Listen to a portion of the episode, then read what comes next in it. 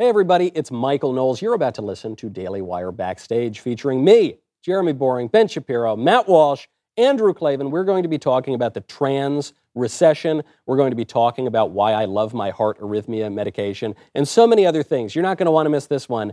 Thanks for listening.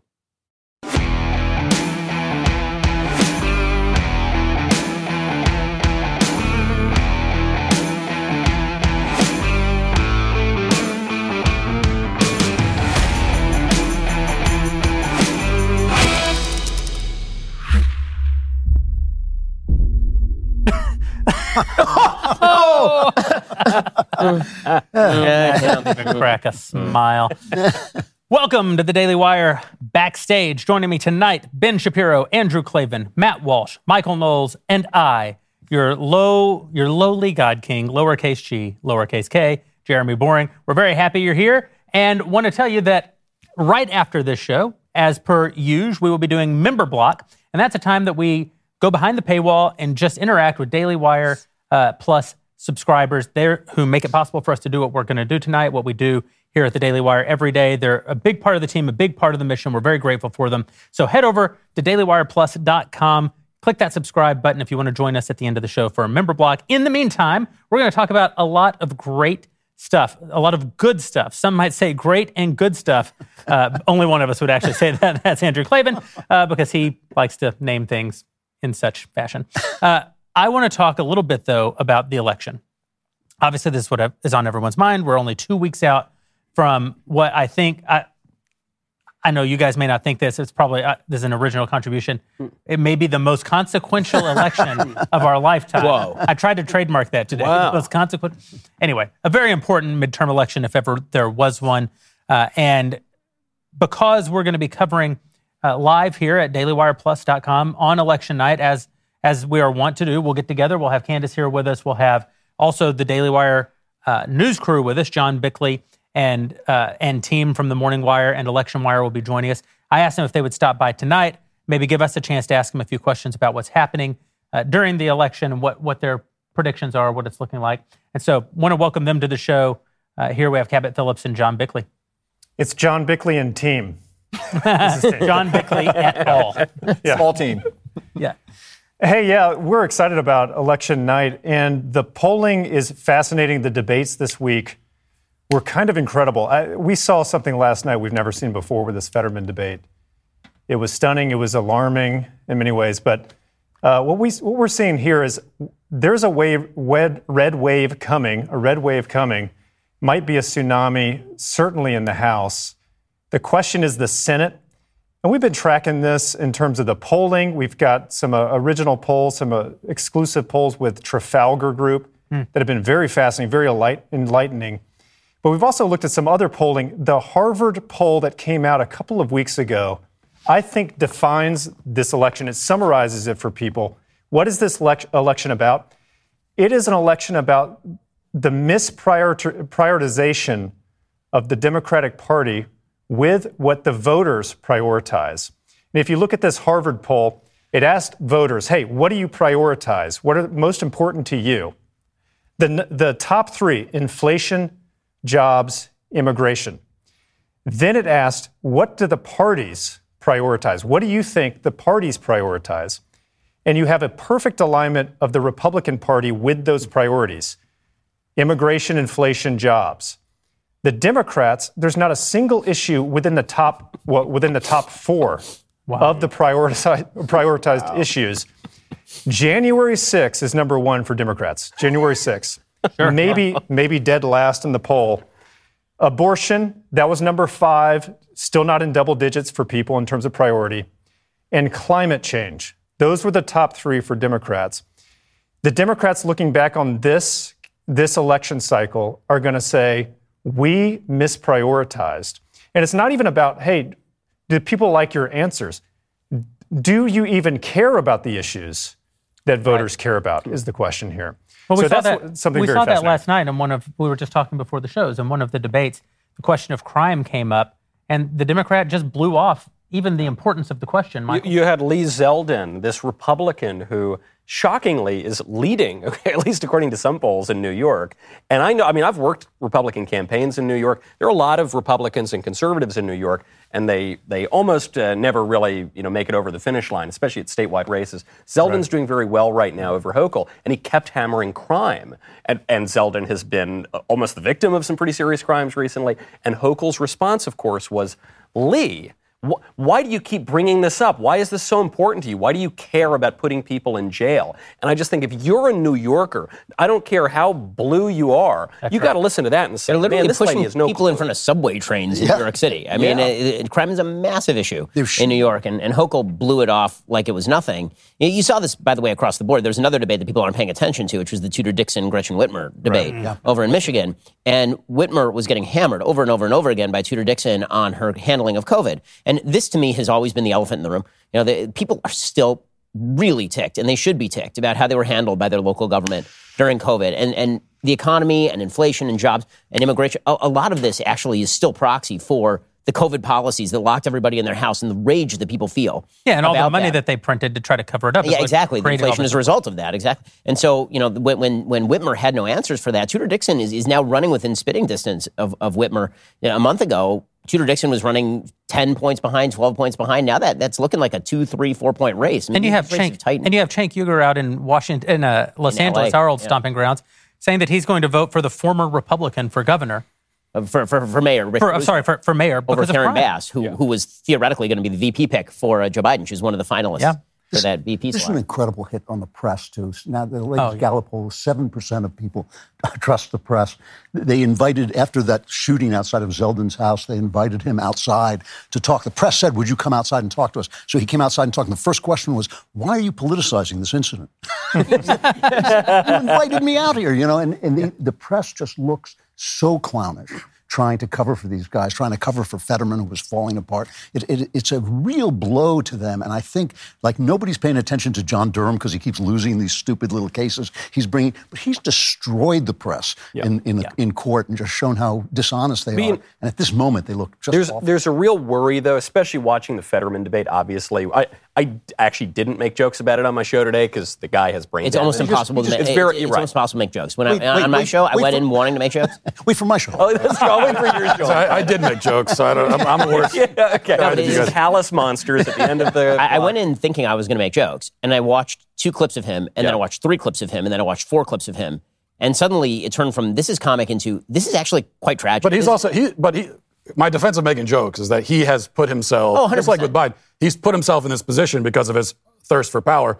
And as I also brought up, that you know, it's it's he he is responsible for that, but it's also the Democrat Party putting him there. and his and also, wife. And his, and his wife. wife. exactly. His yeah. wife. I think Jill Biden and uh, Fetterman's wife are just well, this is failing a, this in their a, responsibility. To, this is a unique aspect of the American Democrat Party that they genuinely, and not just of recent vintage, but for most of my life, they've taken the position that if you run someone and they are actually incapable of serving, it is perfectly acceptable just to give the job to their spouse.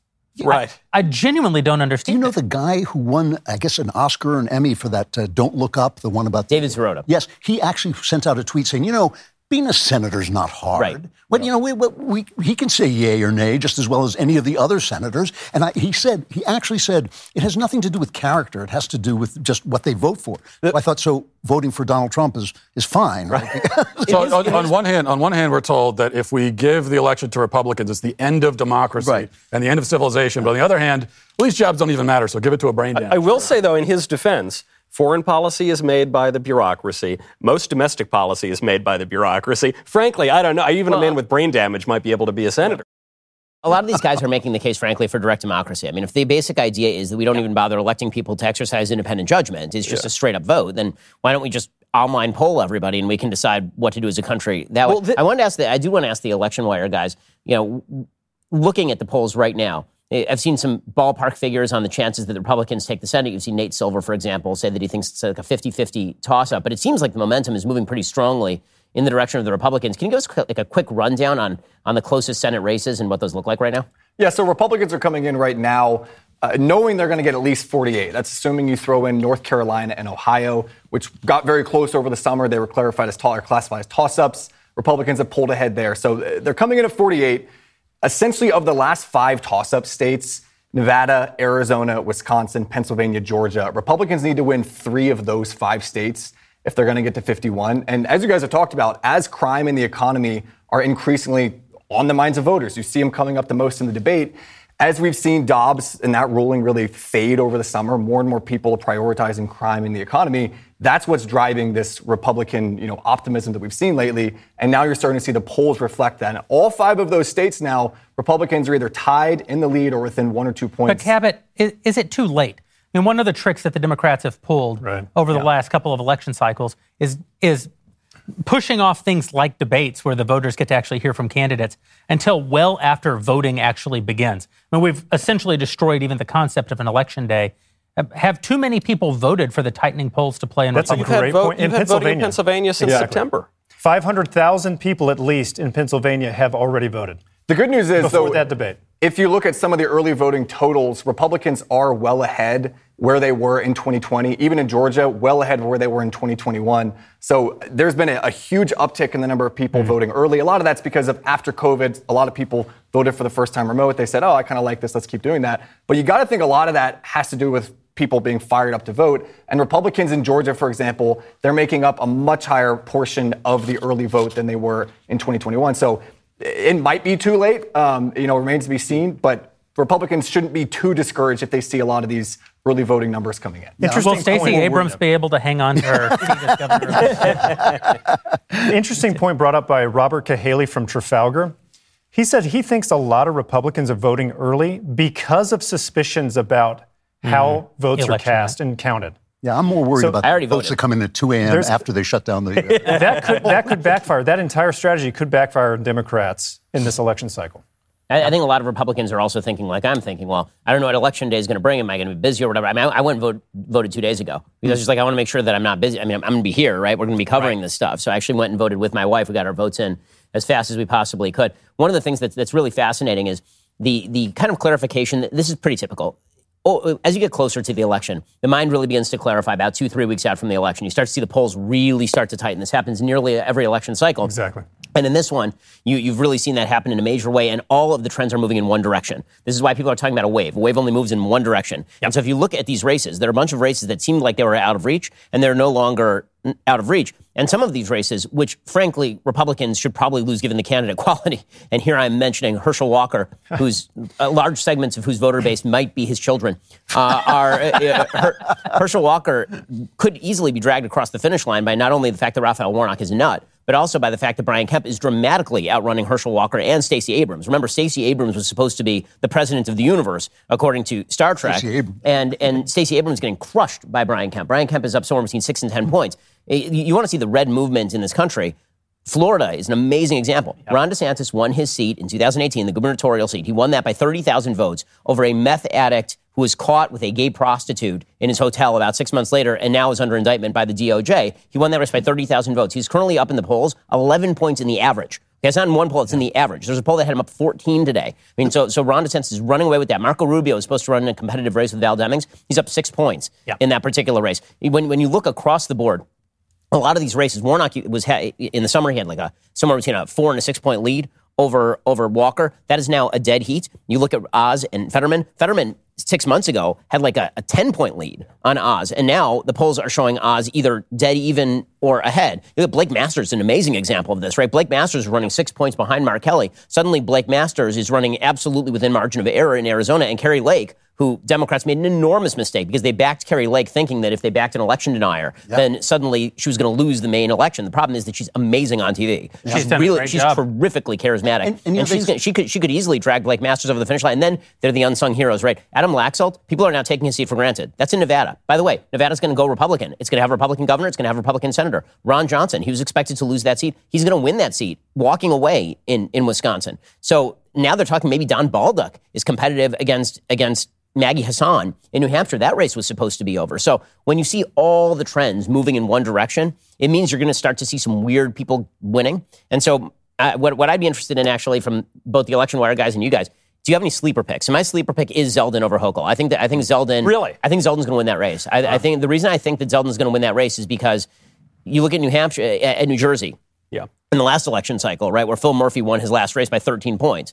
And suddenly, Ciattarelli, like nobody even knows how to pronounce his name. He comes within a whisker of almost beating Phil Murphy in that race. Who in New York is enthused to go vote for Kathy Hochul? Who? I mean, nobody even knows who she is. The no one ever has voted for her. No one's That's exactly right. She just keeps. She's, uh, she, she's, run out of spots where she can inherit them because somebody can't keep their pants zipped. Like there's literally no one until now. It was like she she was in Congress and now now she needs to elevate. So whoever is above her has to she has to gain that seat because the guy can't keep his pants zipped or he gets involved in a corruption scandal. Same thing with the governorship. Well, yeah. now there's no place to fail upward to. So you know, I, I think Zeldin is going to outperform in that race. She just really has do. nothing at all to offer the voters. And this is, I think, the problem for Democrats in general is that they only have ideology to run on. They run entirely on ideology, but most Americans are not ideological. It's, it's mm-hmm. people always talk about well, what's the kitchen table issue, but really it's what are the things people think about when they first wake up in the morning. And you see there in that poll there, it's like people think about, you know, how they're going to feed their kids. They think about, am I safe or is my family safe? Uh, whereas for Democrats, you know, it is abortion. It's January 6th. And, and, this is the big argument that they're selling in the New York Times: is what's wrong with you people? You should be voting on principle instead of filthy, Did you see filthy lucre. Yeah. Oh, oh, oh Matthew Dowd, who was the greatest. Who he said he, he said he said you know people worried about inflation is how Hitler came to power. yeah. and, and if you don't want to be poor, you're Hitler, basically a Nazi. Hitler coming in off the top rope in that particular tweet. I mean, my goodness, you didn't see that one coming. Like a guy came into your office looking for a job, and he said, "Yeah, I'm going to bankrupt your company and destroy all your people, but I believe in abortion." You know, you know I've got a, good, I've got a sleeper race, yeah. and it's also New York. I think New York 17. There is a very good chance that Sean Patrick Maloney mm. loses to Mike Lawler. I agree. I, that happens to be my old district. Mm. It's redistricting changed the numbers. I, I was on the race where Maloney won for the first time. He's a very good candidate. That's why he was a Clinton guy. That's why he became the head of DCCC. I think he's weak there right now. I think mm. Lawler's run a good mm. campaign. The Republicans are obviously doing very well in New York right now. If Maloney loses, I believe he would be the first head of the DCCC, which is the Democrat Congressional Campaign Committee, to lose his seat while he is running the organization. Cabot, is it possible? It's absolutely possible. And it's interesting also when you look at the DCCC, Michael, as you bring up, one of the, the best, uh, you know, kind of full circle moments that we've seen this cycle came from them. They sent an internal memo to all of their House candidates around the country. Right. And they said, in 2020, defund the police absolutely killed us. We have to run away from that find a former sheriff, find a current police officer, get someone in law enforcement to cut an ad for you saying that you support law enforcement. Wow. That's an internal memo they sent. For as far as other sleeper races go, though, I'm looking out at Oregon. They yes. have not had a Republican governor in 40 years. That's the mm-hmm. longest drought of any state in the entire country. Two things right now seem to show that a Republican's going to win. First off, the current Democrat outgoing governor, Kate Brown, is the least popular governor in the entire country in polling. Her protege, is the Democrat nominee, Tina Kotek. She's hugely unpopular in the state right now, but she's the nominee. Also, there are three major candidates on the ballot. Betsy Johnson is running as an independent. She's a lifelong Democrat with a huge name recognition in the state. She's pulling 10 to 20 percent of the vote away from the Democrats. And then you've got the Republican, Christine Drazan. She's in the low 40s, high 30s. But that's enough to win this race because there are three serious candidates. Oregon could have a Republican governor. One other interesting note there Phil Knight, the founder of Nike, famously hates Kate right. Brown, the current governor. He has donated now $3 million to the Republican Christine Drazan because he wants the Democrats out of power in Oregon, where he has the Nike headquarters. And then there's Michigan. Mm-hmm. Michigan was not in play. It is now in play. Tudor Dixon within three. I think Ben maybe mentioned this. Gretchen Whitmer was, above, was ahead by 17, 18 points just two months ago. That race is within three in a lot of polls. That's no one deserves shock. to lose more than Gretchen Whitmer. No. yep. And, and Guys, this is an interesting. You've, yep. you've been ahead. talking to voters on the street Right. Uh, tell us what they're thinking. This has been really enlightening. And again, it, we talk about you know the polls. We we listen to other uh, pundits. The people on the street is all that matters. They consistently, again, it's uh, the pattern is amazing. What are your priorities? That's what we ask them. What do you care about most? What do you think's going wrong in this country? And it's crime, and it's the economy, the economy, the economy, the economy inflation, all the different iterations of the economy answer you can imagine. Almost none of them responded with abortion. That's the number one issue. And you looked into those numbers. Democrats are, are sinking in uh, tens of millions into the uh, abortion messaging. Almost none of them have responded that way. It is the economy, it is crime, it is immigration.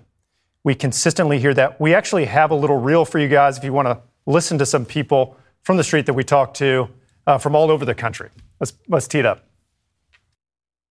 Well, I think fentanyl is number one for me, obviously. It's the economy and then crime. So I live in Philadelphia. Crime's very important. So I'll rank crime number one, women's issues number two, inflation number three. No doubt, the border. The electrical cars, they're pissing me off. And also inflation as well. I mean, I'm not made out of money. I don't think anybody is. Securing the border so drugs and anything else that's coming across that's not legal doesn't come across. There's not enough batteries, technology to cover that many electrical cars. You can't do away with gas cars. You can't. Everything is through the roof. The economy, the border, and getting the Bidens locked up.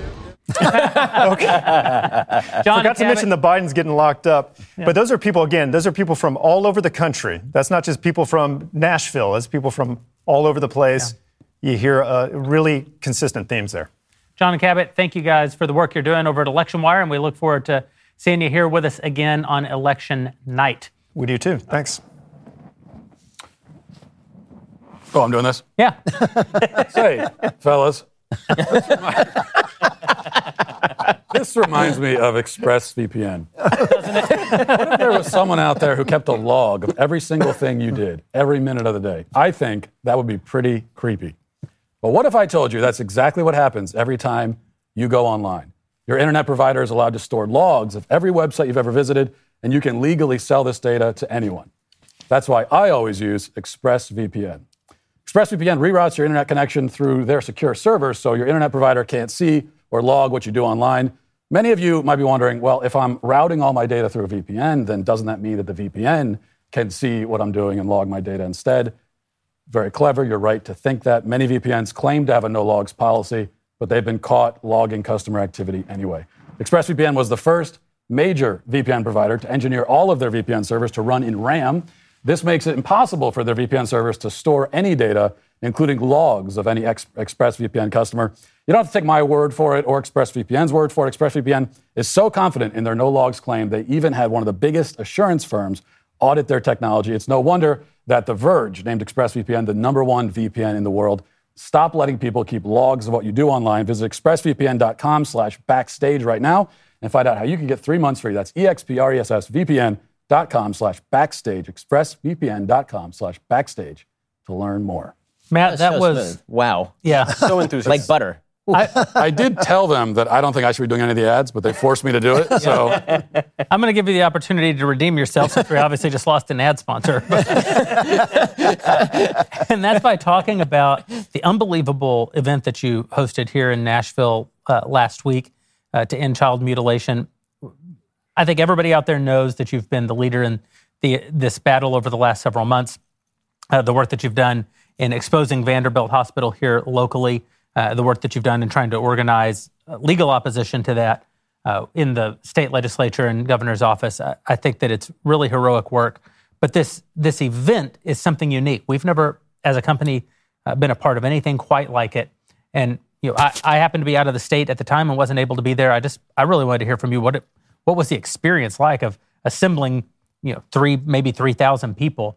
Uh, and and, uh, and speaking to them about what I think is one of the most important issues of our time. Yeah, I haven't been a part of anything like that either. I don't think anyone has because there's, you know, there have been uh, sort of disjointed efforts across the country by people to organize rallies, but there hasn't been anything quite to this size or scale.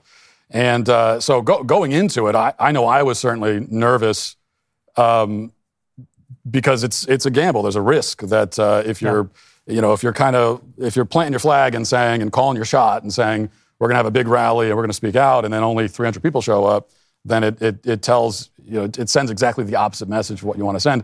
And w- we are working at a disadvantage as conservatives because, uh, first of all, we don't have any of the institutions on our side. The media is not going to advertise for us. But then also, um, conservatives in general just aren't as eager to get involved in activism. They don't know how to do it yeah. quite as much. It's not. It's just not. They don't have the, the, the, the, systems in place, and and they don't want to risk their their reputations and their jobs. I mean, there are exactly. consequences. And they have jobs to begin with. So, so there's there's you know all of those things you're, you're, worried about, and so that was my concern going in. I thought we would get a good turnout. I was hoping for a thousand, and uh, show up there on the day of, and we had uh, police estimate. Well, if you listen to the media, we had hundreds that showed up. but uh, the police estimate that we had uh, about 3,000 that showed up. So it was Awesome. it exceeded my expectations, and it was just uh, the crowd out there was they were uh, they were very passionate. It was a we hear about diversity from the left. It was a very diverse crowd of uh, you know it's hard to peg well. It was, it was was it a younger crowd or an older crowd? I think it was a, just a wide variety of people. Uh, most of them were local, just people in Nashville or in Tennessee that came out, and uh, and of course the, the the left showed up too, and and it, it was it was kind of interesting because I've I've been to other rallies before. I've done I've been to plenty of them, and in my experience at rallies and marches and that sort of thing, there is a there's a, a section that they say, well, if you're a counter protester, you go here, and then if the, if you're a part of the, the actual event, this is where you go. But at this event, they for whatever reason they were allowed to just know, it's on government property, so First Right. Amendment. so they were allowed to come into the crowd, and uh, and and you know the counter protesters they came right up to the front. They had bullhorns and sirens and everything. Wow. Um, but it didn't matter. It didn't. Uh, it didn't derail any of the speeches, and I think in the end it actually helped us because I mean they were outnumbered twenty to one, but but also it it just showed this incredible contrast between these kind of normal everyday Americans who are concerned about protecting children versus these crazies with these vulgar, disgusting signs screaming into, you know, uh, screaming incoherently into a megaphone. I think it was a really helpful. Oh, I saw the video clip of the counter protester with the bullhorn literally screaming in a woman's face. Like, yeah, it, it- it's not, I don't think it's an exaggeration to say it could have done damage to this woman's hearing. Like, what are you trying to prove at that point? Right, and she and and the woman, she- you know, she she just stood there. She wasn't rattled by it.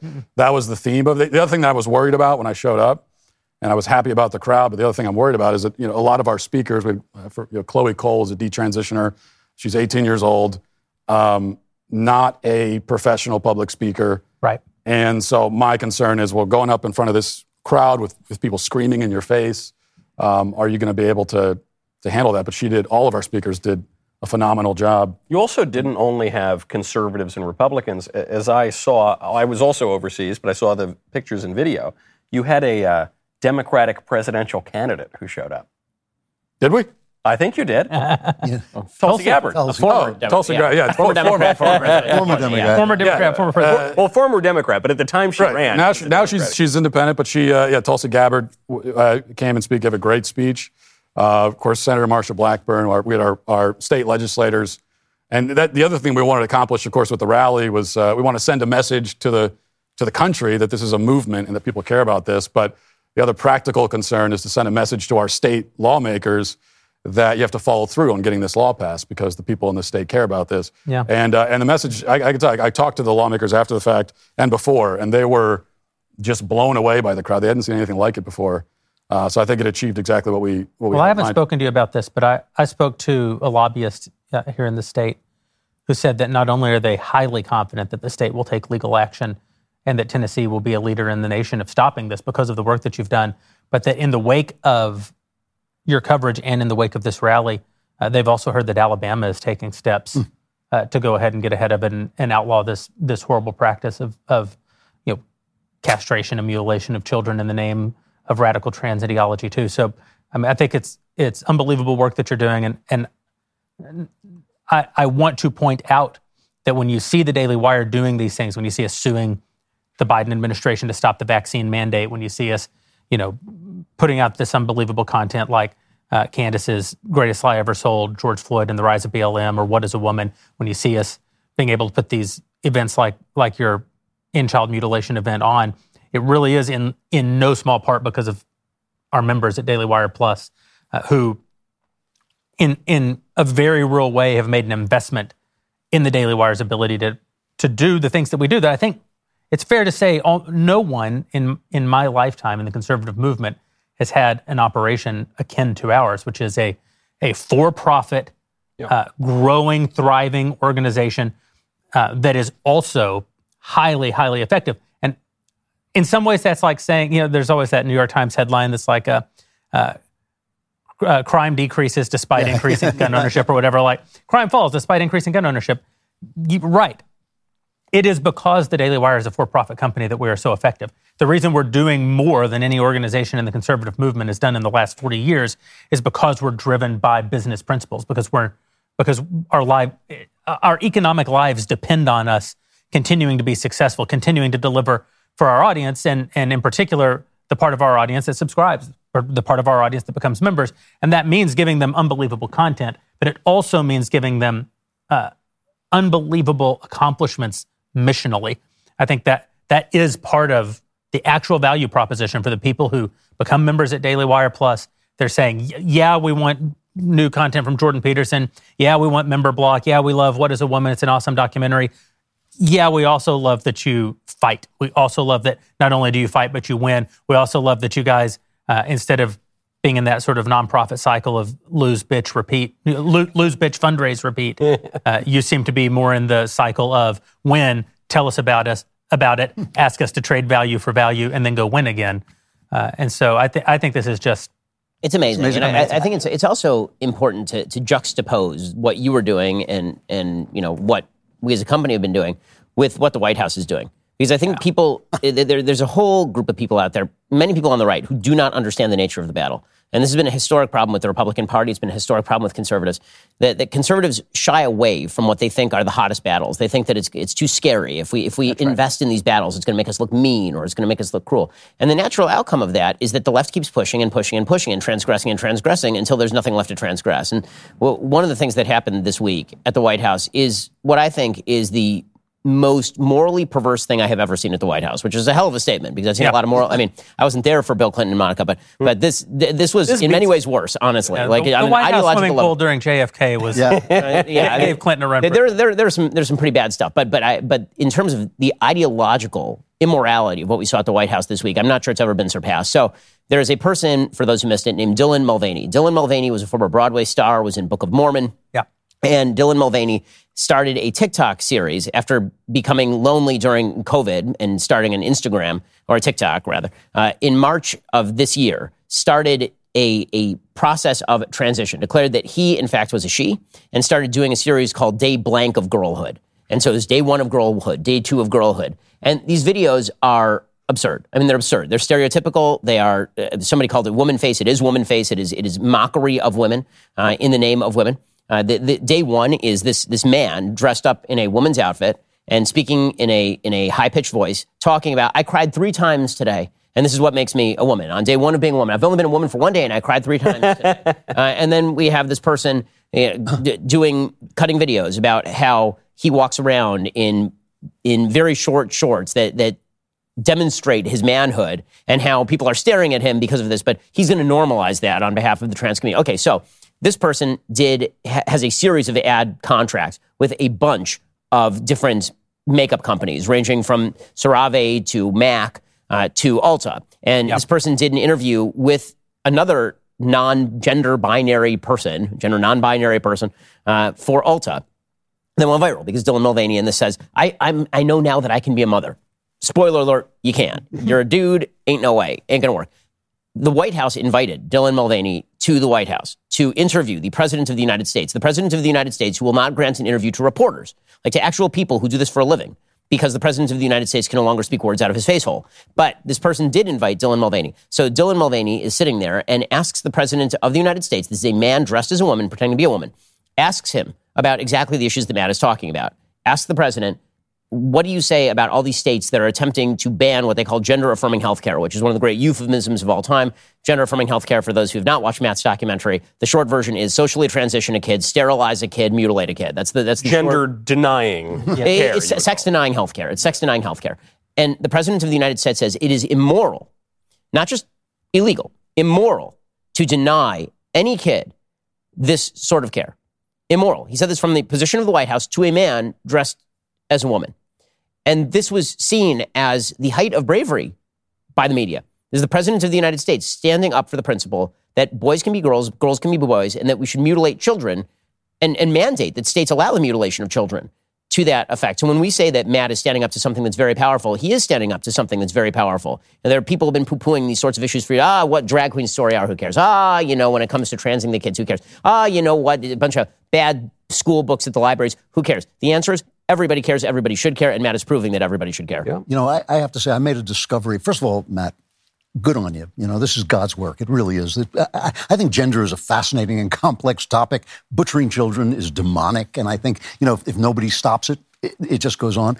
But I actually sat down so that you guys don't have to, and read the book uh, Gender Trouble by Judith Butler, which is really the book that started this all. It is the underlying philosophy, and it's famously written in this very, very uh, obscurantist prose, so you can't understand what she's saying. And so I actually went through it. What fascinated me about it is that her premise and Matt's premise are exactly the same. She starts out by saying that the problem with feminism is they keep talking about we, but there is no we because there's no such thing as women. That's essentially what she's saying. Mm. So I thought, gee, here's the woman who started this, and she agrees with you. You know, they are eliminating the category of female from the human population because she says she she makes the argument basically that only men exist in our horrible chauvinistic mind. And I, I don't want to go into it too deeply because it's so stupid and so empty and so based on nothing, no factual material. But you caught them. You caught them. Yeah. That is exactly what they're saying. They're saying, ladies, you do not exist. Your, your lives don't exist. The experience of being in a female body uh, and, and having children be a possibility, of having periods, of having all the things that women have in their lives that most of us here respect deeply and, and think is one of the great parts of, of uh, human nature. But this is such an, no, it has no reality. This is such an important point because a lot of people think the transgender issue, the ones who poo-poo it, like Ben is saying, they say, "Oh, this cropped up in the last five years. No, it's no. nothing." It's yeah. but it's it's the same premise that you had in feminism, which is men and women are basically the same. It it flows naturally into the gay marriage movement, which is men and women are exactly the same. Flows naturally into the transgender movement, which is men and women are exactly the same. So when you're fighting against that, you're not fighting against some weird fad on a college campus five minutes ago. You're fighting against a, an issue that has been building for at least 60 years, maybe longer. Oh, further, I mean, you listen to Carl Trueman, who also appears in our film, yes. but this goes back to the, the romantics. Yeah, it goes right, back. To, it right. goes back centuries. In yeah, fact, yeah. it goes back to the, the, like the whole idea that. That, that what matters most is our, Percy Bysshe Shelley. I, yeah. told, I, I, told Carl to stop picking on Wordsworth, though he makes all, he mixes all the romantics together. But I, conservative romantics are great. I, think the, the to your point about about what Joe Biden is doing, I, I actually appreciate it because he I, it's like we're a team now. We're working together. Because he, he, is he is showing that the, the fact that this guy first of all you got this this guy who decides he's going to become a woman and, uh, and a few months later, he's got corporate sponsorships. He's invited to the White House to speak on behalf of women. This is the, you know, I, have never believed in the idea of male privilege, but now I have to amend that because there is male privilege as long as it's a male who, who pretends to be a woman yeah. has the most privilege of all. In the future, it, all the best women will be men. Exactly. and so he ends up, he ends up in the White House, and we're doing this rally. It's kind of the same, sort of having the same effect, which is to show people that this is happening and that it really does matter because this is the this is the the number one hurdle we've had to get over in the fight against this gender ideology madness, and is is that for for a lot of conservatives, they don't even understand, not even just conservatives, just normal people, they don't they don't realize that this is happening, how pervasive it is. Uh, that's the probably the the most common feedback or reaction I get to what is a woman. I hear from people, including people that you'd think are, are clued in, like politicians would tell me, "Well, I saw that. I had I had no idea that all that stuff was happening." Yeah. And uh, and w- when you've got Joe Biden speaking about mutilating kids from the White House, I think it shows that this is going on. It's happening, and we have to. The other thing is, you, you, you have to show up physically. Okay. Yeah. As I, I, talked about how how on the left they're much better at at uh, at activism, and but that's a crutch that we have to we can't we can't rely on anymore. Uh, because it does matter to actually show up. It's one thing to tweet about it, talk about it, as we do in conservative media but you have to the, the image of, of actual human beings out there holding signs against it. Well, the whole the whole issue hinges on the physical body, so right. it's no surprise, and they're they're right about that. Actually, you do have to physically show up. You know? I didn't believe in uh, gender transitioning previously. I did not believe that a man could become a woman. But when you say that this Dylan fella cried three times in one day, I am, I am going to re- I'm going to reevaluate. You've never seen Brian Stelter. That's it. well, if that joke and hang out with these gentlemen makes you want to die the same way it does for me, well, then perhaps you should think about life insurance. We all hope we'll never need life insurance, but Mortgage payments, childcare, other expenses don't just disappear once you plot. Life insurance through your workplace may not offer enough protection for your family's needs. It won't follow you if you leave your job. Since life insurance typically gets more expensive as you age, now would be the time to buy because literally tomorrow you're going to be older than you are today. Policy Genius gives you a smarter way to find and buy the right coverage for you and your family. Policy Genius was built to modernize the life insurance industry. Their technology makes it easy to compare life insurance quotes from top companies in just a few clicks to find your lowest price. With Policy Genius, you can find life insurance policies that start at just 17 bucks per month for 500 grand in coverage. And Policy Genius has licensed agents who can help you find options that offer coverage in as little as a week and avoid those unnecessary medical exams. They're not incentivized to recommend one insurer over another. You can trust their guidance. There are no added fees. Your personal information remains private. No wonder they have thousands of five-star reviews on Google and Trustpilot. Your loved ones deserve a financial safety net. You deserve a smarter way to find and buy it. Head on over to policygenius.com, click the link in the description, get your free life insurance quotes, see how much you could save. That's policygenius.com. Again, policygenius.com and get the life insurance you and your family deserve. You know, there, there was one additional point that I, that I wanted to make when it comes to, you know, I think why so many people don't know what's going on with the trans issue. They look at it and it's so weird and it's so bizarre and, and mm-hmm. it's so strange. And people look at this and they say, because it's weird and bizarre and strange, it must not be happening. They literally cannot believe that it's happening. And that is because it is an outgrowth of an ideology that nearly everyone has bought into, but they didn't realize the consequences of that ideology were going to be. And that ideology is essentially this is Trueman's point that identity is to be found in the sexual pleasure instinct, and anything that inhibits it needs to be destroyed. And because we as a society have bought into that so much that what we are is just the sexual instinct, what we are is our feeling inside. And literally all of our modern literature is written on this basis. Uh, all of our movies are made on this basis. And my favorite examples of this are all the Disney movies where it used to be that when it was Pinocchio, it was about how do you learn to do your duty so you can become a real boy. Yep. And now every movie is how do you find your inner bliss so that you can truly be free? How do you buck society's conventions in order to truly be yourself? You know, because we've all bought into that model, we never saw this coming. And so when people actually take that to its logical extreme, which is mm. you ought to celebrate however I feel. And if I feel like something that's absolutely counterfactual, you should still celebrate it. And it's a denial of what makes me me. Then people are shocked by it. They, it it's, it's like the lights suddenly go on. And what, what makes it even harder is that in order to root that out, you, you can't just root out this particular issue. You have to root out the entire ideology. You have to, you have to actually start to see identity in a way that we have not seen identity in the West for solidly 100 years. You have to go back to fundamental principles about what makes human beings human beings and what makes human beings fulfilled. And that's something that many people in the West are just incapable of facing up to because, again, when you spend all day, every day thinking about how do I feel and what will make me feel better, which is what we are trained to do from the time that we are small kids. I mean, it's Brave New World. We are trained to do this stuff from the time that we are tiny kids. This is what C.S. Lewis called the, the great movement of internalization, because once you lose contact with the idea that there is a spirit in whose image you're made, there's nothing but in, what's inside right. you, and so it becomes eros becomes the most powerful. Uh, I mean, this is Freud's point, right? I mean, this is this is, this is no, he's part of it. He's a big part of it. Exactly, and so you know, there, there's something that I've started to do, and I want to do it more, and that that is reterm what I think the left is now. They've been calling themselves progressive falsely for generations, and what they really are is transgressive. The, the, the, all they are is transgressive. All they want to do is tear down all of the standards, all of the institutions. They want to transgress. The transgression is the point. Everything has to be torn down. And it has to be torn down so that you can be liberated on the inside. And the destruction is not the, What's the, another, it's not the bug, it's the feature. What's another simpler word for transgression? Well, sin would be. Ah. oh, you know, I have to tell you, Ben, that I, I they're the transgressives. To, I hate to give you this great compliment on the air. That's that's so good, and it's so much better than we used to say. They're not the progressive left; they're the regressive left. They're not regressive. And it's like, by the way, when you use regressive, you're granting the progressive point, right. which is there's a back. end. But transgressive, that's it, because you're saying there is an objective moral reality here, and these guys just transgress it every step of the way. And that's the goal. The and goal is they have to, they must destroy. And you see it, by right. the way, in literally everything. Right? I mean, I know later on we're going to talk about what happened at this art installation, but I mean that that the the destruction is the point. The destruction is the, and they have to. And by the way, they have to train the kids.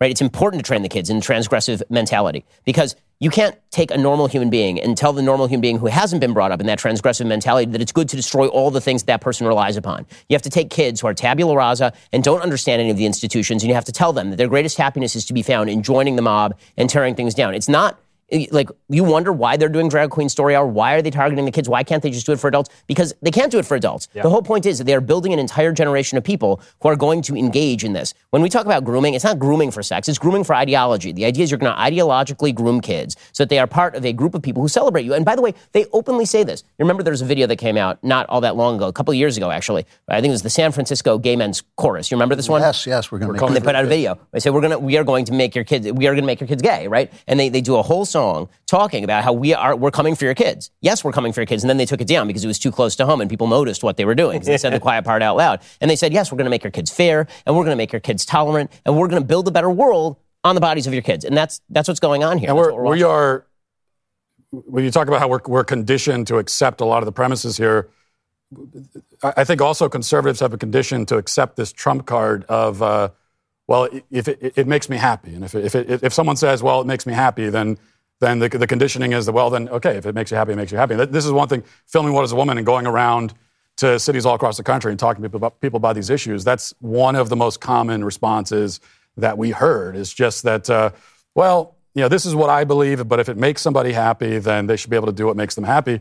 And you know, I, I had a, a moment at um, uh, our What Is a Woman screening, our most recent one, which was a, uh Wisconsin Madison, where I was talking to a, a young man who's transitioning to you know try to become a, a woman, and he said that uh, well, I, I take this medicine and it makes me it makes me happy, um, and that's supposed to be the the trump card that we're that we're supposed to back away from. Of course, I tried to explain that you know that's not actually happiness. It's not happiness, but it's not the goal of life. it's not the goal of life, but it's also not the goal of medicine. Medicine, the point of medicine is not to make you happy in the moment. It's your overall wellness, your overall well-being. It is. It's. It's to treat what is actually wrong with you, and there's nothing wrong with with with your male essence. That's who you are. But what the left has also done is they've played a, a wonderful trick here, which is they said in the 60s, the personal is the political, right? This is one of their big slogans. How you act personally is an action against the man, right? If you decide to buck the patriarchy by engaging in premarital sex or extraneous sex or alternative forms of sexual arrangement, this is bucking the patriarchy, right? The personal is political. And then you say, okay, well, if the personal is political, then I don't like your politics, and I don't like that, and I think that that's wrong. And they say, well, how dare you attack me personally? Yeah, yeah. How, why would you do that? Why, you're attacking my happiness. And the answer is, I don't care about what you do personally nearly as much as I care about what society says about what you do personally, right? You change the rules of society, and that's what makes the difference, right? This was always the argument about gay marriage. The argument about gay marriage was always, you know, what do you care if two men get married? How does it affect your marriage? How does it affect your life? And the answer is that marriage doesn't affect my life. How society decides what is a relationship that is worth upholding and cherishing, and what a society decides is not worth upholding, that does change my life. Marriage is because- the fundamental political institution. Correct. could that not It's a fundamental political And that's right. And, and, and when it comes to the rules of the road, who makes the rules of the road matters an awful lot. And, and conservatives have run away from this, I think, in the name of sort of a value neutral libertarianism. Right? The, the, the easy, the, when, when the left wasn't quite so crazy, you could make the argument that a neutral space was going to be enough. Right? Okay, you do you and I'll do me and we'll all get together at the end of the day and we'll have a beer and it'll be totally fine. But when the left started to take over all of the neutral spaces and bar everybody else and then demand that you lose your job for saying that men are men and women are women and started to demand that we be able to take your kids away from you. I mean, the, the craziest, the craziest piece of legislation that won't be crazy in five years, I guarantee it, because I've been saying for at least five years that it was going to be a thing, is this piece of proposed legislation in Virginia by that Virginia Democrat who suggests that CPS should be able to come and remove your child from you if your child goes to school and expresses gender confusion and then comes home and you say, "No, Billy, you're a boy." That CPS should They're be doing to- that in Canada, right? a hundred percent. And by the way, this will be this will be common practice in the United States within the next five years in California, in New York, in New Jersey. I'm just I'm calling That- my that is- shot right that's now. conversion therapy. I mean, they I mean, the, the thing about this is, though, you know, this so much of this has to do with the press because it's hard. It's hard for me to even pick on Republicans who are, after all, politicians. This is what they do. That's their profession. They're politicians. Their basic goal is to be loved and reelected. They're surrounded by this press. And if you're in D.C., you are literally surrounded by this press that is telling them that they are bad people if they disagree. And so if they say, well, the economy is not working, if they say, well, this is more practical, you've got to put criminals in jail, they can get away with that. But if you say, you know what? You can't change from a man to a woman. The press, as one, sits on their heads and say, you are you know- evil. And, th- and they break. But this is where the crowd matters. So the perfect example of what Matt's doing right now, you're, you're basically what you're doing is, is on a new issue. What you're basically doing is what the pro-life movement did in the aftermath of Roe, right? Because in the aftermath of Roe, if you actually look at the constituency of the party, there was pretty broad spectrum overlap in terms of abortion. There were a lot of pro-abortion Republicans. There were a lot of pro pro-life Republicans. There were some pro life Democrats at the time, right? And, and pretty quickly, the political incentives started to change and they started to realign. And suddenly, you could not be a pro choice Republican. This was not something that was considered widely acceptable. And for the Democrats, it was the opposite. You could not be a pro life Democrat. You can't, you can't name a pro life Democrat today in the Democratic Party. And what you're doing out there is performing the political function of, of what you should be doing, which is politics is not about electing the right people. Politics is about making the wrong people do the right things. and that starts with, with changing the incentive structure. And that starts with the public pressure campaign. You think any of these politicians five seconds ago cared about school boards? You think any of these politicians five seconds ago cared about Vandy? You think any of these politicians five seconds ago cared about the transing of the children? They didn't even know about it, right? It's because people wake up. And that's the job of what Matt's doing. And we're proud to sponsor a lot of that work here at Daily Wire. But but you know, mapping out on the front lines and all of us talking about this stuff daily, raising the awareness of people who then go to their politicians and say, "You best do something about this, or we will turn your ass out of office." That's what's going to change. And then it is it is about the family too, because what is the basic thing that people will show up for? They will show up for their kids, yeah. and and mothers especially, I think, will show up for their kids, and that's why they want mothers. And, people, and people are parents are terrified of of what's happening to kids, especially yeah. p- parents that send their kids. There, there's there's no way to overstate this. This is this is I mean parents are, I talk about people wake up in the morning worried about. Uh, for a lot of parents, I think millions of parents, this is this is probably number one even before the economy. I agree with you. They, they might say, you know, in, in, a, in a poll or something that people name the economy, and it is something people care about. Well, but, because because but, they because still don't actually kids. think about their kids as a political topic. So when you go to someone and say, "What's the most important political issue?" they Right. They don't associate right. the feelings that they have about their. But I will tell you, I moved. It was a massive factor in me personally moving my family out of California. Yeah. I said. I said to my wife, in 10 years, it will not be possible to raise my kids religious and traditional in the state. It is not going to be possible. Plus, you'd be a target. You personally. Oh, 100%. Yeah. I mean, but, but, even if I weren't, I, I just don't think that the left is going to make it livable. I don't think the transgressives will allow tradition yeah. to exist. Again, the entire basis of transgressive philosophy is that tradition is bad and must be torn down. There's another area where you know, the, the, the right has sort of lost its way, and that is we lost the, even the language to defend tradition. The language to defend tradition used to be really simple. You see it, by the way, like I was just in Israel. One of the things that you see from people who have not spent a lot of time with sort of the West, and here I'm talking about Sephardic Jews from places like Morocco, right? Israel is broken down to Ashkenazic and Sephardic. You have the, you have the people from Eastern Europe who, who tend to be a little bit more high income than you have the people who are from the Arab areas. So the people from the Arab areas are, are fairly new immigrants, like in the last 50, 60 years. They, they moved to the state of Israel because the state of Israel is only 73 years old. And so a lot of them, if you even ask them this stuff, they would look at you cross-eyed in the same mm-hmm. way that, that the Kenyan tribesmen were looking at you when you asked them about this stuff. Like, what in the world are you even? And if you ask them, can you justify to me why what you're saying is true?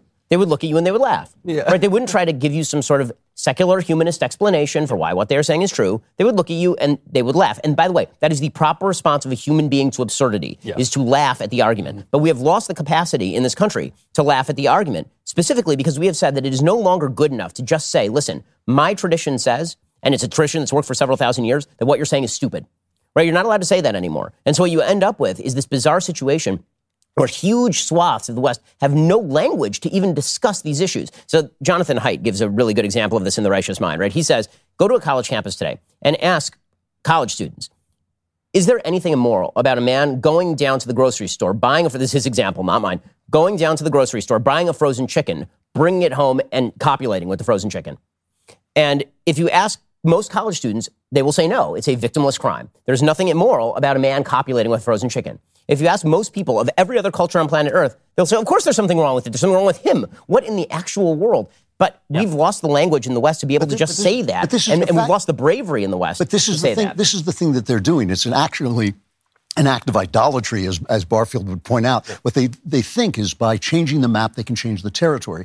There are structures of language that we use. Language is a rude tool. It's not, a, it's not an exact tool. Language is a rude tool which we, with which we try to describe what our experience of life symbols is. to, to and they describe think, oh, we can destroy the language, and therefore we've destroyed the reality, which of course is, is exactly the definition of idolatry. The fact is, there are certain words that are primary words. Man and woman are two of them. Good, evil. God is one of them. There's, there's nothing to compare it to.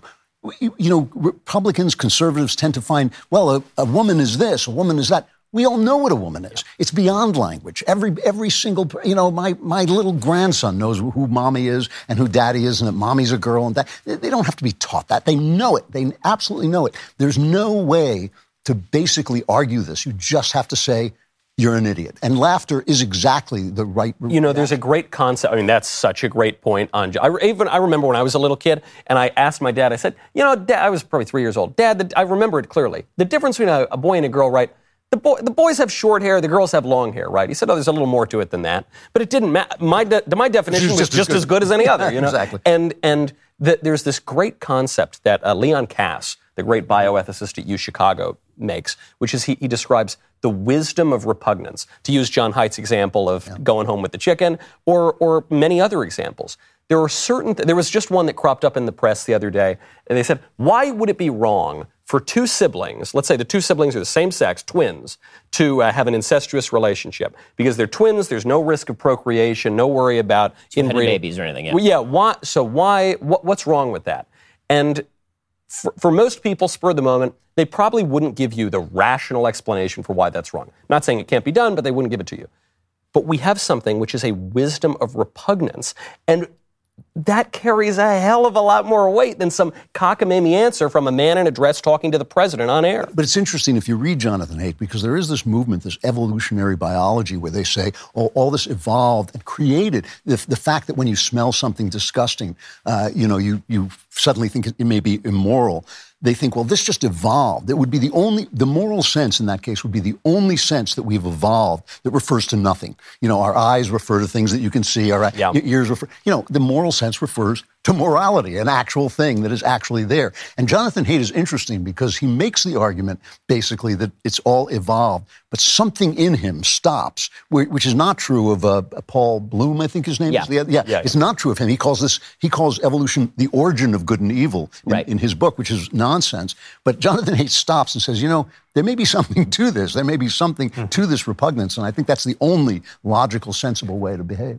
Yeah, that's absolutely true. And you know, something I I uh, always consider very moral is you know for my beautiful wife to come back and spend the night in my bed, in our marital bed. Now, I'm not inviting you to my marital bed, but I'm inviting you to a similar bed when you check out Helix Sleep, okay? Please don't knock on my door, but you can have your very own. That's right, baby. You can have a great night's sleep with Helix. You got to go check it out. They have got I've, I've had Helix for, I think, two years now. They've got several different mattress models to choose from soft, medium, firm mattresses. Mattress is great for cooling you down if you sleep hot. Mattress is great for spinal alignment to prevent those morning aches. Even a Helix Plus mattress for plus sized sleepers.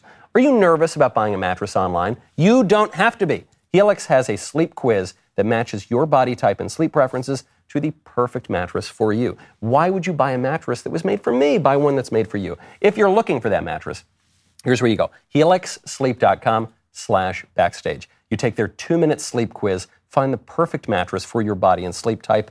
Your mattress comes straight to your door for free. Plus, you get a 10 year warranty. You're not going to need it. Try it for 100 nights, risk free. You're not going to need that. You're going to absolutely love it. They will pick it up for you if you don't love it, but I'm telling you, it's going to be the greatest. For a limited time, Helix is offering up to $350 off all mattress orders and two free pillows for our listeners. This is their best offer yet. It will not last long. Head on over to helixsleep.com slash backstage with Helix. Better sleep starts right after this show on your new mattress. That was the best one of the night. I got stop it. Come on. no, bravo, bravo. I thought mine was better. you would. you know, two of our uh, compatriots aren't with us tonight. Candace is off baptizing her her child in the UK. I yep. think you were with her briefly. For... In fact, I would. You know, you know why I got picked for Godfather? Tell me why. It's not. Oh, you are know, the Godfather. I'm the Godfather, oh, actually. You know why? So some people think, you know, you're Sicilian. That's why. That's obvious. It's not the Catholic thing. It has nothing to do with it. It's so that I can grant favors on the day of uh, my goddaughter's wedding. Yeah, that's fantastic. Mm-hmm. Uh, and of course, Jordan Peterson not with us, uh, although he was with young Spencer Klavan in Athens uh, two weeks ago, and he was with the two of us in Israel the week before that, and and uh, that an unbelievable experience. He, he, jet sets more than any human. He he it's is crazy. a force of nature. And right after this show tonight, we will be releasing our our new special with Jordan, the first episode of our new special on marriage. I'm really excited about our project with Jordan. You know, we we announced in June that he was joining Daily Wire Plus, uh, but we didn't have a lot to show for it. We had that first special, which, which is a tremendous piece of work, Dragons, Monsters, and Men. And we had his podcast and members block. Uh, okay, that's great. He was doing the podcast pre-existed us, so you know we're we're very happy to have it, but it's not like something that Daily Wire brought to the table. Between now and the end of this year, which is only two months hence, we're going to be releasing so much incredible, premium, exclusive Jordan Peterson content that has never been seen before, or can't be seen anywhere else. People aren't going to believe the the body of work that we're putting in, uh, that we're going to be putting into the world. Starting tonight with the first episode of Marriage, we have an incredible special uh, coming out with Jordan on Vision, and uh, an incredible special that he shot in Athens on depression and anxiety and how to face those uh, those demons. Uh, we have. Well, I can't even talk about all of it because it's not my place. Some of it is his to announce, but uh, I think it's fair to say that by you know eight weeks from today, there will be, I don't know, 20 hours or 30 hours of premium exclusive Peterson content that we've been working on since June and we're really excited to bring to bear. I'm thrilled about this one because on the night that we announced that Jordan was joining us uh, at the Ryman, we had an unbelievable conversation about marriage. I think it's something that our audience really responded to. We've gotten so much great feedback about it. So we asked Jordan just to expand on the issue, uh, and he did so in this three part special on marriage. You can get it tonight, right after the show, if you're a member at Daily Wire Plus. Again, uh, you know our members are what make it possible for us to make really premium content like uh, this marriage special, uh, and so they'll be able to watch this tonight. You can head over to DailyWirePlus.com, click that subscribe button, and I brought here for sort of a, a world premiere. I hate that Jordan isn't with us for it, uh, but we're going to get to see the first minute of the special that's ever been released right now. What grows you up? responsibility, sacrifice, a vision of the future. And so people grow up when they get married, and it's probably get better to get married when you're young, because then you grow up. If you're still an adolescent by the time you're 40, you're a creep. You're the sort of person that you don't even want to be around. So you don't want to be the oldest person at the frat party. That is not pretty. It's there's something rotten about that, and I, I mean in that in that contemptible sense. It's it's something that's overstayed its welcome, man.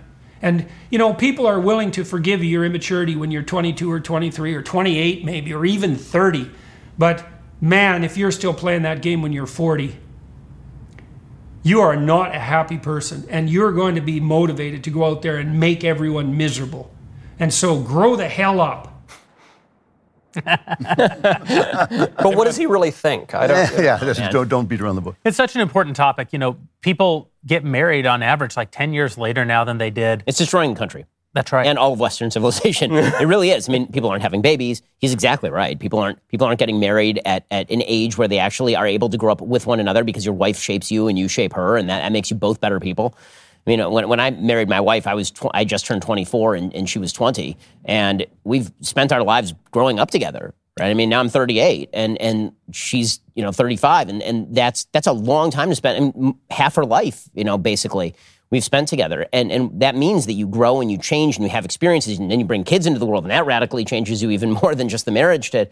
And when, when Jordan says that if you're 40 and single, you're blowing it, he is cutting directly against the grain of all current conventional right. wisdom, which is the best thing that you can do is delay marriage and delay marriage until you make associate at the law firm working 2,200 hours.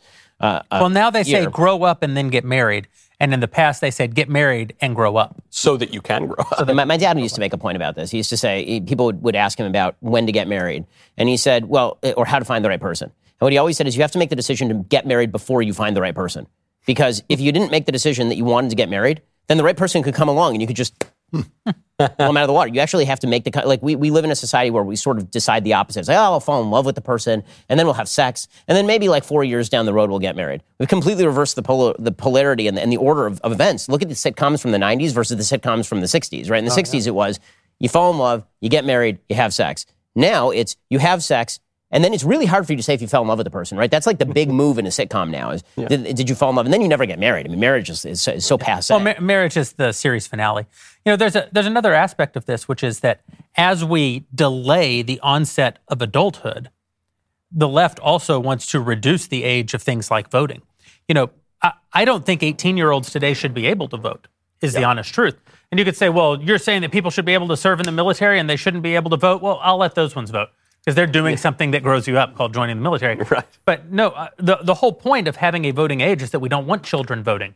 Children aren't mature. They don't have stakes. They don't understand the stakes that they do have. So we don't want it. You know, Matt, Matt got in a little bit of trouble for some comments that he made back when he was a shock jock about uh, at what age people should have sex. And I don't want to, I don't want to rehash all the terrain except to say that it at what age ab- they should get married. At what age they should get married. It is, thank you. It is absolutely the case that for the vast majority of human history, people who were of the age of sexual maturity were considered candidates for marriage. We all agree now that that cannot possibly be the standard. because you're still a kid for so long. The reason it's it's creepy for people to get married super young now because we know because it cuts against everything that we think about the maturing process right. and the age at which people should be mature. Uh, and in some ways, that's a byproduct of our success, right? We've been very successful as a species. We we can protect people younger. We don't have to shove you out in the field to work uh, to work in the sun when you're nine years old. Uh, we don't have to put those responsibilities. Your life expectancy isn't 35. Life expectancy isn't 35, and so I don't want to make it sound as though every aspect of that of that progress that no. we've had is bad. But the the fact that we say that one should not grow up, or that they or that marriage isn't an instrumental part of the process well, of growing up, I do think is really. It, it used to be that, that we said, okay, we'll delay adulthood, right? Adulthood isn't when you're 14. My, my, my wife's grandmother got married at 14 in Morocco, right? Uh, Almost all of our great grandparents probably. Right, you, the Virgin Mary was probably 15 yeah, she got right. married. I mean, like right? the, the, but we don't do that anymore. And but real adulthood sets in when you're 18, yes. right? And now real adulthood sets in after death. That's the, like the, the, the, the, idea in our society is not to push back the line a little bit so that you actually have a little bit more brain development and can make better decisions about right. your values. The idea is obliterate the line so it doesn't exist. Well, the problem with that goes both ways. One is that you're obliterating adulthood so that you have fully grown adults who are acting like children. The other is if there's no distinction between adults and children, then you can start treating children like adults.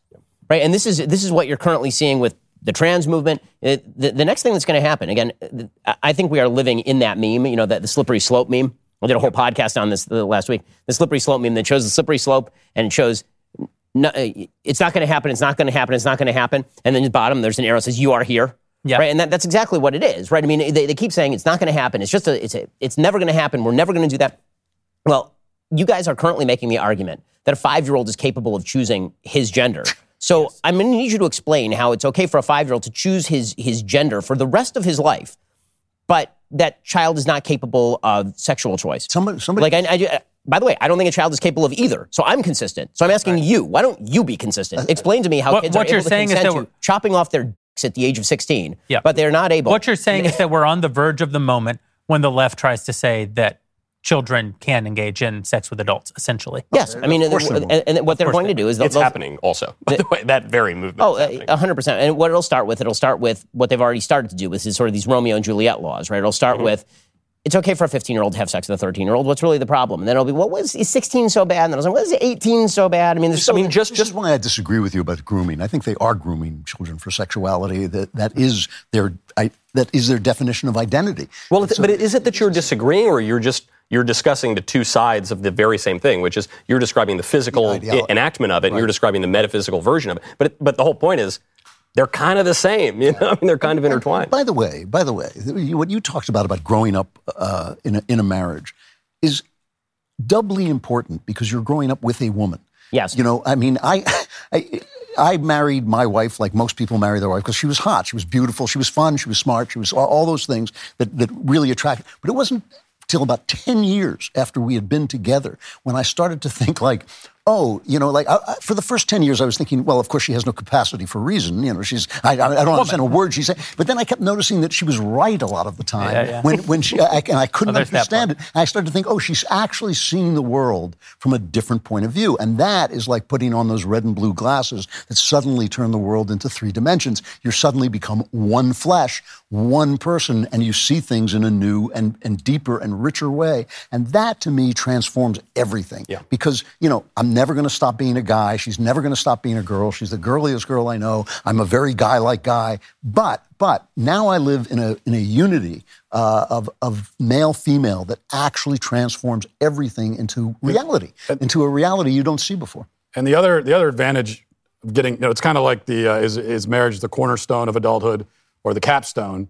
And the advantage to it being the cornerstone of young adulthood is that, as you said, you're you, you're, you're building a life together, an existence together, as opposed to let's get married when we're 35 or 40, and now I have I have all of my own yes. stuff. I, yes, I have, right. I, every, everything is mine. I have my own, my own life, my own money. This is all mine. And now you are coming into this thing that I have built without you. And by the way, all these, and, all your own experiences and all the crap right, from your exactly. past, right, which, which you see really break up marriages. People yeah. come in with all these terrible experiences they've already had with members of the opposite sex, and then they get married and they're already heavily shaped. And that's, and that's why we hear so much about, well, you know, at the root of a lot of divorces is money. And I guess that's the case. But for someone like myself, I got married young.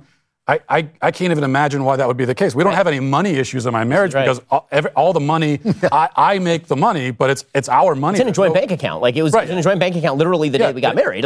and, I'm all, and I'm also aware because I have, as I've been growing and, and building my career and all that, I've had my, my wife with me, and none of this would have happened without her. So it's, it's very clear to me One of the things that this best, is something we did together. Well, for, for, I think all of us. So I think none of us were either rich or famous. Some of us are still not rich or famous. but, it, but for, for those of us who are, both wealthy and famous. For I think all of us were married to our spouses long before we had any of those things, yeah. Mm-hmm. and that is a wonderful thing. Yeah. It's a yeah. wonderful thing. I mean, it, it allows your, married a writer, you know, like exactly. how crazy was that? Yeah, I mean, it, the, but the fact that your spouse can still look at you, and this is this is what you're saying. You know, if if if the marriage happens late, this can't happen. The fact that my wife can still look at me as the person who you know was 23 and just out of law school, and she can say, "I see through all this crap," right? Like none of this makes a bit of difference to me. Right? The, the person who you are is not the person who the rest of the world sees. It's the person mm-hmm. who I've known since long before you were that to, to the rest of the world. That's an amazing thing. It also gives you the ability to have somebody who calls you on your bullshit, which is like an actual real thing. Once you get, you know, to a certain level of power, people just are really, really afraid to call you on your bullshit. And, and having a group of people, whether it's friends or particularly your wife, who's able to do that is vital because if you don't have that, you spin off the rails incredibly fast. Yeah. It, it, actually didn't occur to me until you said that that I think every single one of us got married relatively broke. Yeah, or at yeah, least you're right. I think every single one of us did. Totally, totally. And it did. I, I have noticed too that the harshest critic and kind of best shaper of my show is Sweet Little Alisa, where I'll, I'll have something that I'm going to do on the show or in a speech or something where I think it's absolute dynamite, and she'll, she'll, you know, Mike, that it just it just doesn't work, Mike. I'm sorry. No, I think no, but it actually. Nah, you're right. You're right. She's that's always right. That's kind of what we're talking about with with, with Fetterman. Is is that I, I, think a good wife is is your number one fan. She, she's rooting for you. She, she really believes in you and believes in your your dreams and your aspirations. Because you're her number one fan, also. Right. Exactly. But but she, but she also, you know, I think as men we need a woman to let us know when we're biting off more than we can chew, when, we, when we've hatched, because as men, we're going to hatch all kinds of crazy schemes and plans. I know that I do anyway. And, and you, you need a woman there to, because she could see that blind spot and she's going to tell you, well, that's, that's not going to work. Whereas I think for men, on the other hand, uh, this is my gender stereotypical way of looking at it, is that, you know, I, I rely on my wife to let me know when I've got some idea, some plan that's just like utterly self-destructive. It's going to destroy the whole family. Um, but by the way, that, that last sentence is the key, right? That last part of the sentence that it's going to destroy the whole family because my wife tends to think in terms of the effect on the family.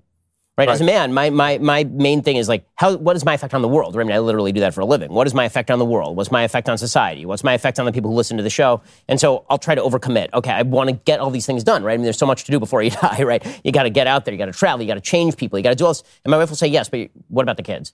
Yep. Like, do you, do you want to be away for that night? Do you want to be, do you want to be able to put the kids in bed? Mm-hmm. Matt, what's yep. the, I want you to finish that thought. Yeah, well, they, uh, so I think on the other side, so that's, that's what we rely on on uh, women for.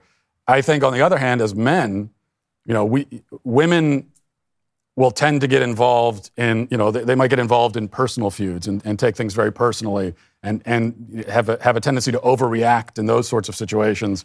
And that's where men can be the voice of reason and say, well, I don't think they really meant it like that. I don't think that's exactly what. Now, it doesn't mean that women are going to listen all the time, but I, I, do think that's the kind of we're both that we can both be the, the voice of reason and calm for each other in these different situations and see each other's blind spots. Well, we actually have an explicit deal with my wife, which is neither of us is allowed to be. We can, we're not allowed to be grumpy at the same time. We have to take turns. we actually we'll balance it out. I'll literally be like, "It's my turn to be grumpy. I get to be grumpy right now," and she'll go, "Okay, all right." And then when it's time for her to be grumpy, then I'll say, "Okay, you know what? You're right. It's your turn to be grumpy." And you, you do need that balance. And, and again, the differences between men and women are not only beautiful, they are vital. And pretending that those differences are of no consequence whatsoever and that other alternative forms of family structure are therefore equivalent in any way at all. Yeah. They're, they're different. They're, they're, they're different. I mean, there's no other way to put that. But this is why, I mean, to both of these points, th- this is why the, the personal is the political is so powerful. One, it obviously came from the feminists because women tend to be more personally focused. And traditionally, women took care of the private part of life, and men were more public facing and were more, more interested in the political side. And so it's no surprise that the feminists would then seek to meld those two. But then it's, it's obviously the case that the personal is the political. You know, the country is just made up of people and of our personal lives. And so we think of marriage as being private. Well, if, if, if marriage becomes completely distorted, that's obviously going to have political effects. And you've seen that play out now for 60 years. It's also amazing to me that the left has managed to take what is, for most of us, the central consolation of tragic life yes. and, and make it as they say, problematical. I mean, I was just reading, you know, I was looking, you know how you have those things that come up, pop up on your thing. You might want to look at this, and it's just, yeah. it's just clickbait. And I fell for it, and I was reading some BuzzFeed thing about, you know, tweets in marriage or tweets about marriage. And it was all this kind of low, you know, uh, bathroom humor. It was all about, oh, you know, now we're so intimate, we're in the bathroom together and all this stuff. And I thought, I don't do that. Not me. I, I, I, live with a lady, man. I don't, I don't treat her. I don't treat her like my sister. You know, I treat her like my wife. You, you know? went to the bathroom with your uh, sister. What's that? What's that? Wait, wait, I, I, said you went to the bathroom with your sister. I, I, didn't have a sister. I probably would have spied on her. Uh, but no, I mean, you know, this is this is actually the joy of every day of every day that you are living with a woman, which is one of the fun, happy things of life. It's a, it, a celebratory thing. To your point too, because this came up in my uh, the, the, in our members block. Uh, I've got a, an email from a from a guy. I don't think he's a leftist at all. In fact, I know he's not. And and but he was of this uh, you know certain certain frame of mind that well we're just going to give up on you know men should just give up on marriage. It's a losing game. Mm-hmm. It doesn't it doesn't work. It's it's the system's rigged against us. Go your own way. Family courts are rigged against us and all that. And uh, and then he reveals at the end that you know he uh, apparently he was married and it didn't work out. And you know uh, you, you, don't have sex anymore when you get married, all this kind of stuff. And it, so he had a negative experience with it. He's projecting it onto everybody else, saying this is how it's going to be for everybody. Younger men hear this and they That's take right. it to heart. Um, when, of course, our message has to be, well, that was his experience. It doesn't have to be everyone's. But also, it's important to have the, the message that you, what you're articulating, there are, there are risks in marriage.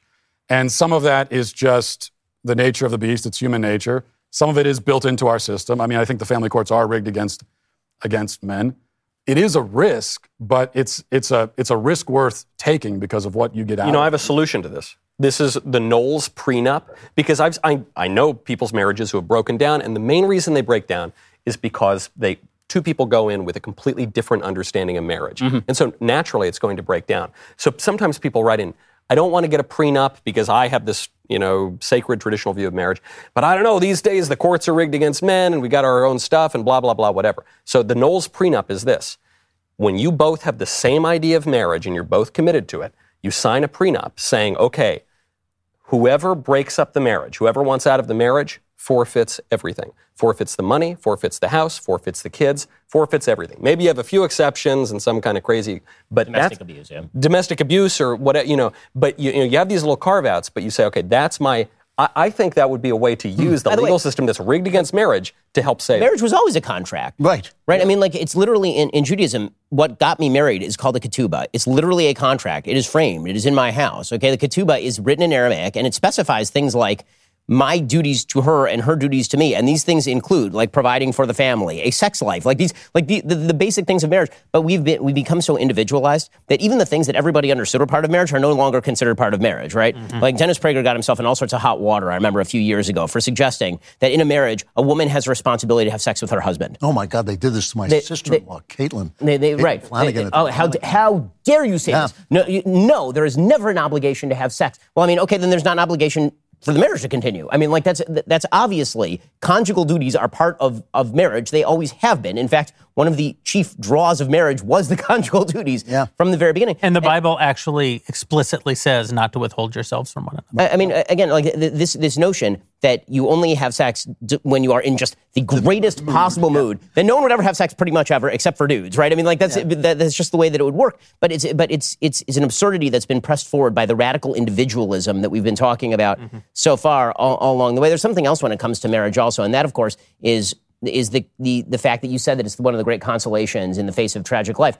Well, the greatest consolation in the face of tragic life is marriage because it produces children, which is the challenge to death, right? The way that you overcome death as human beings is you have future generations. And this is clearly laid out in Genesis. This is perfectly obvious. Okay, when, when you look at the, the story of Genesis, it's so beautiful, right? When you look at the very beginning of the book of Genesis, and it talks about uh, a man shall leave his family and he shall cleave to his wife and they'll become one flesh. At the very beginning, it talks about Adam and Eve. Eve doesn't have a name at the beginning. She's just woman. For the first several chapters of the Bible, she's just woman, right? He's Adam. His name doesn't change. He's Adam, which just means man. And she's, and she's Isha, right? She's woman. The only time that she gets a name is when she has a kid. Hmm. Once she has a kid, he renames her. And he, why? Because she's the mother of all living, right? Eve is the mother of all. That's when she loses his sense of her. Up until that point, she's just my other half, right? She's just my complementary half. She's not an actual individual who's worth respecting as a different person.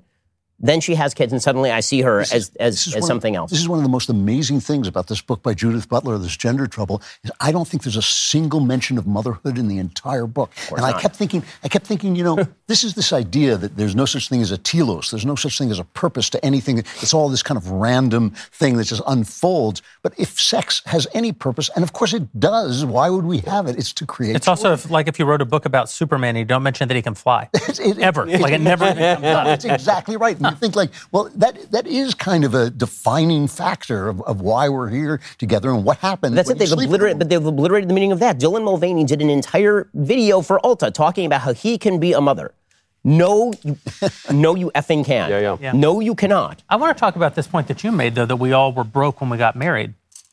Because that actually is, I, I think there are so many lies put forward in the culture about marriage, and most of the lies target men, but not all of the lies. There are a bunch of terrible lies on social media that target women, and women perpetuate them, and I hate them. All this like it's wine thirty kind of bullshit that you see everywhere in in in woman culture. I hate it because it essentially says that being being a wife and a mother is something that you need to basically drown out. That is just miserable and misery and terrible.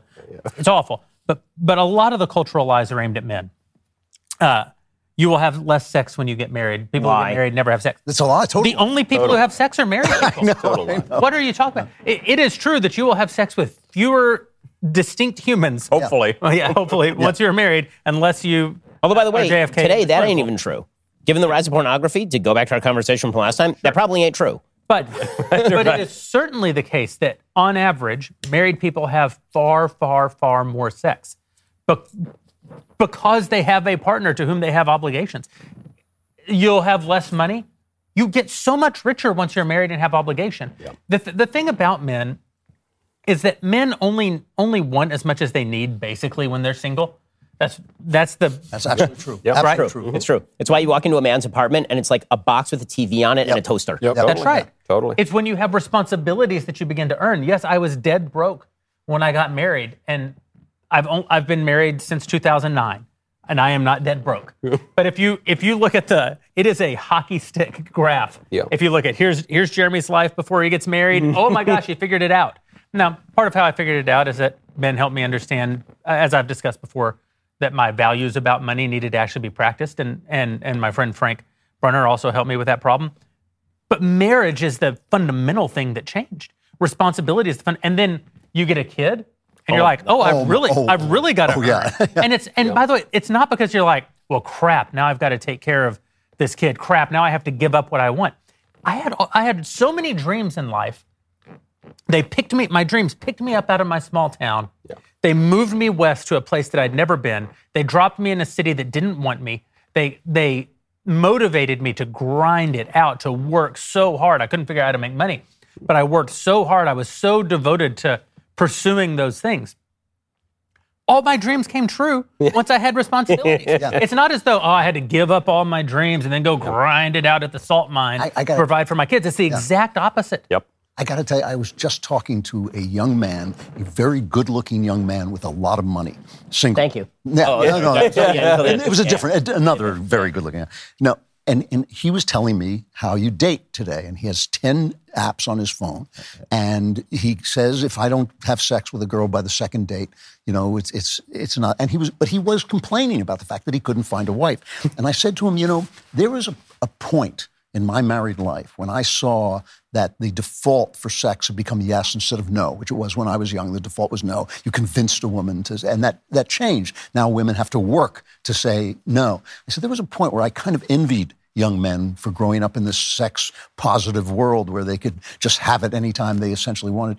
I said, but when I listen to you, I actually don't envy you at mm-hmm. all because this has reduced you to an animal. And he was, he said, you're right. He's, Yeah. You know, I, he said, I can't, I can't fall in love because I think, oh, you know, there might be somebody else who will sleep with me down the road. And I just thought this is like an actual tragic situation. It's the situation that we watch movies and you watch pornography and it's what they're offering you, and everybody thinks they want it, but the, to actually live it is very, very depressing. Yeah, I think one of the one of the, the purest joys available to men that you, you can't understand until you actually have kids is the, the joy of, uh, of providing. There's, Yeah. there's Yes. just a, Yes. there's a certain joy in being able to provide for your family.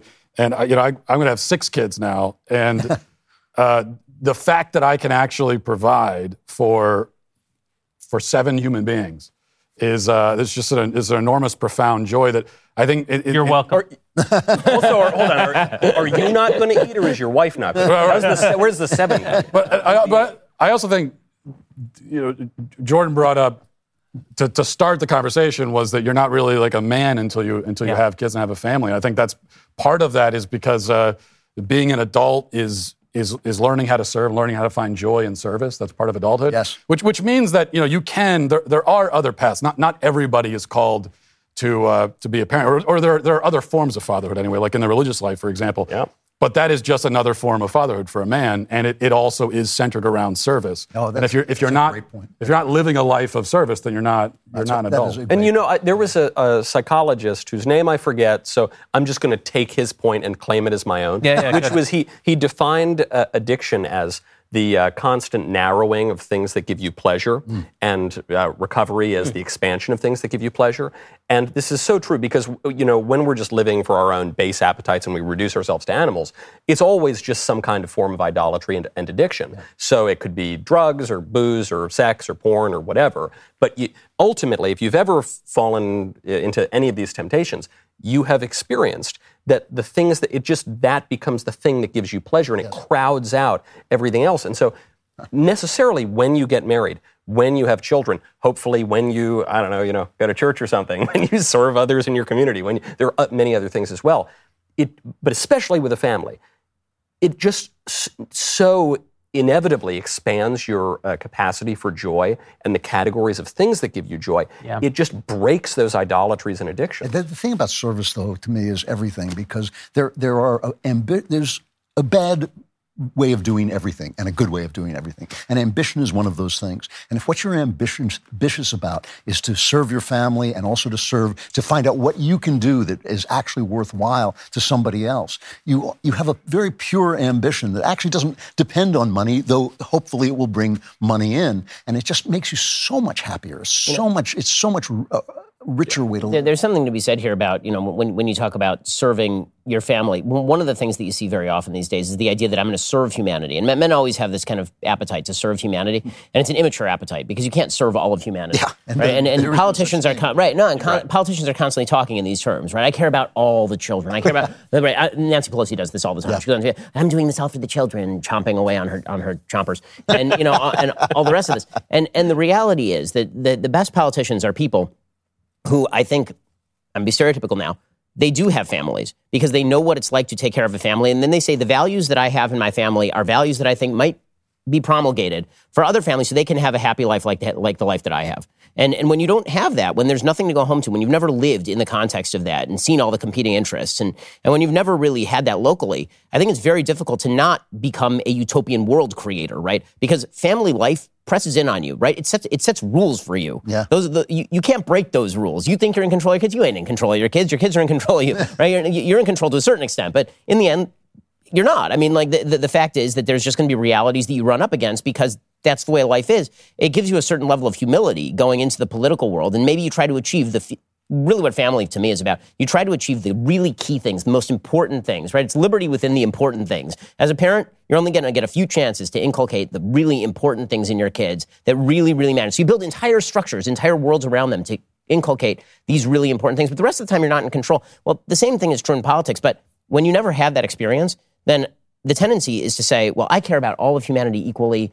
All of humanity can be molded in my utopian vision. I can change all the rules for everybody. I can control every aspect of their life and fix all the things. It's fascinating how many of the leaders of Europe over the past 15 years have been childless. Yes. So many of them. And, uh, and I think it, it also, you know, there is this idea that at some point you start to think, well, this is going to happen in 30 years. I'm not going to be here. I don't care. But if you have kids, you start to care. You know, you have grandkids, you really, you really. And, and you do, it does really worry you when you see so many of these crazy activists with all the crazy hair that protested your rally, Matt. They don't have kids. Yeah. Almost without exception, they don't have kids. And they're really, really interested in your kids. Yeah. And that's a horrible combination because they have no frame of context. Their view is totally wrong. And, and, and, but they have that desire to shape the next generation. They just want to shape your Yeah. next generation. Yeah. On that dour note, we're going to head on over to the member block. Again, if you're not a dailywire.com, uh, a dailywireplus.com subscriber, you're missing out. You want to head over to dailywireplus.com, click that subscribe button so you can join us for the rest of this conversation. We're going to be taking questions from our members. A couple things I want to talk about real quick before we head over. One of them is election night, November 8th. It's coming up. We're going to be here. Hopefully, it's going to be a great night. Either way, I intend to do heavy drinking. We'll have the entire election wire and morning wire teams here with us, and we're going to bring, be bringing you results in real time. So that's November 8th.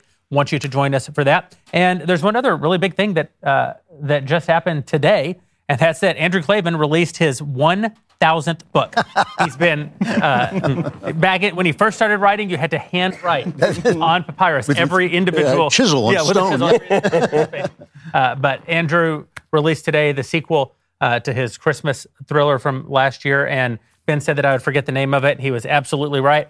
Andrew, tell us tell us about the book. Strange Habit of Mind. It is the sequel to When Christmas Comes. I am. I have finally created a character in Cameron Winter that I want to make a series, build a series around, which hmm. I've never done before. Go and buy this book. First of all, it's already gotten all these beautiful reviews, incredible reviews on Amazon, uh, and I think people are going to love it. How long did those take you? Yeah, I know. I'm still writing. Hold Plus, on. the first one sold out super quick. I mean, it was Yeah, the first no, one was it, a it big was hit. just gone. I know. It's, it's- we went through like three, four printings right away. But this this one they printed more copies, so that's good. But if you go out and buy it, a you'll love it, and b you will show the publisher that this is a series, and I've got I've got at least ten great stories for this guy. You want to write ten books around this character? I do. That's unbelievable. That's great. Yeah. And uh, it's available right now. available today. Came And it's out called A. Strange Habit of Mind. A strange habit of mind. I actually did remember what it was called, but I thought it was You- funnier. So go get Andrew's book, The Strange Habit of Mind, right now and head over to Daily Wire Plus. Click that subscribe button. Join us right now for Members Block. And by right now, I mean right now.